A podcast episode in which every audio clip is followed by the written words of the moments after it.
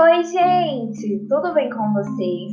Eu sou a professora Verônica Araújo, historiadora, pesquisadora apaixonada pelo campo da história das mulheres e uma das criadoras do programa Vozes Femininas. O programa Vozes Femininas é um projeto autoral e foi desenvolvido pelas discentes do curso de licenciatura em Pedagogia da Universidade de Pernambuco, em parceria com a disciplina de extensão ministrada pela professora Fernanda Albuquerque. A extensão universitária objetiva interagir com a sociedade através de trocas de conhecimentos acadêmicos científicos e experiências vivenciadas, promovendo momentos de reflexões e conscientizações. Muitos de vocês já vêm acompanhando o nosso projeto pelas redes sociais. Quem ainda não conhece, segue a gente no Instagram, arroba Vozes Femininas. Se inscrevam no nosso canal no YouTube, Vozes Femininas. Vocês também podem entrar em contato conosco através do nosso e-mail, vozesfemininas.webradio.gmail.com. A participação de vocês é muito, muito importante, então não esqueça de compartilhar com a gente experiências pessoais, críticas, sugestões ou até mesmo divulgação de eventos sobre a temática de gênero.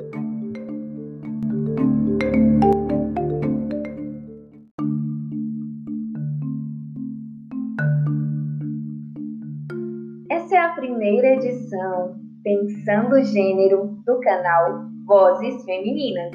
Sejam muito bem-vindas e bem-vindos.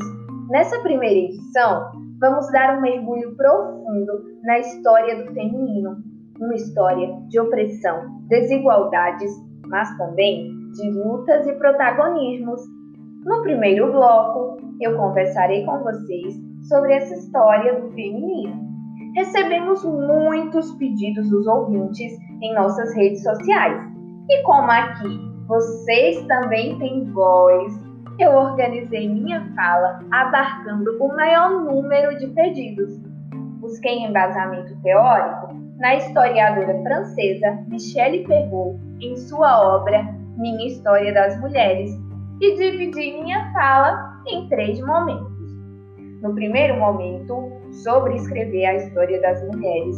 No segundo, sobre o corpo, compreendendo esse corpo como algo que tem historicidade física, estética, política, ideal e material. Falaremos de sexo, maternidade e violência. O terceiro momento, a alma. Falaremos de religião, cultura e educação.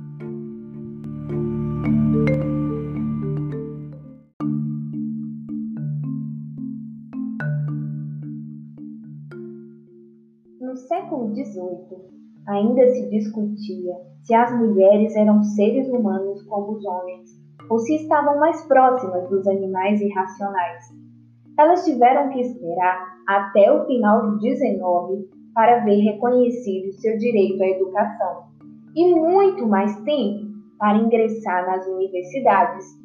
No século XX, descobriu-se que as mulheres têm uma história e, algum tempo depois, que podem conscientemente tentar tomá-las nas mãos com seus movimentos e reivindicação. Também ficou claro, finalmente, que a história das mulheres podia ser escrita. O momento agora é de fazer com que um público mais amplo tenha acesso às descobertas dos historiadores. A história precisa sair das universidades e ganhar as ruas. A apresentação do livro Minha História das Mulheres, da Michelle Perrault.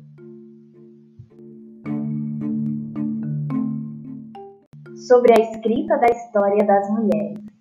Michelle Perrault nos lembra que hoje em dia falar em história das mulheres soa evidente. Isso porque uma história sem mulheres é algo impossível, né? Então, fato, por muito tempo, não soava assim. De modo que Falar que existe uma história das mulheres é algo bem recente. A que se deve esse silêncio e como ele vem sendo quebrado? São questões importantes para pensarmos. Perrault ainda nos lembra que a invisibilidade e o silêncio das mulheres fazem parte da ordem das coisas, pois sua aparição em grupo causa medo. Isso explica porque, durante séculos, a sociedade patriarcal encontrava meios para silenciar as mulheres, para apagar suas histórias. É claro que os homens falavam das mulheres, mas sempre generalizando. As mulheres são, a mulher é, através de narrativas extremamente estereotipadas.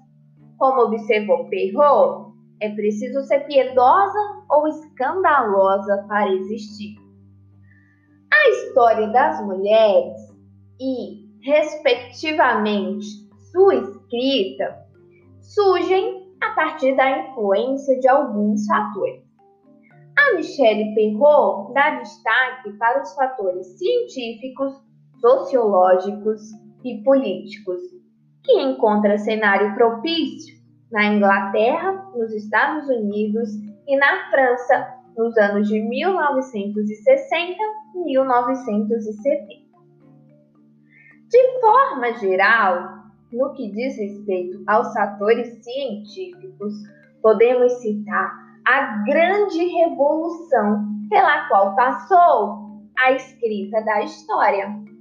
Se até então ela se ocupava da história dos grandes nomes, estes masculinos, agora, sob a influência da escola marxista inglesa e da escola dos análises francesa, ela tinha por interesse os excluídos da história. Nesse bojo, temos as mulheres. Dos fatores sociológicos, podemos citar a conquista feminina nas universidades, não só como estudantes, mas também como professoras. E, dentre os fatores políticos, um movimento de liberação das mulheres, empreendido a partir dos anos de 1970 e, de fato, bastante expressivo.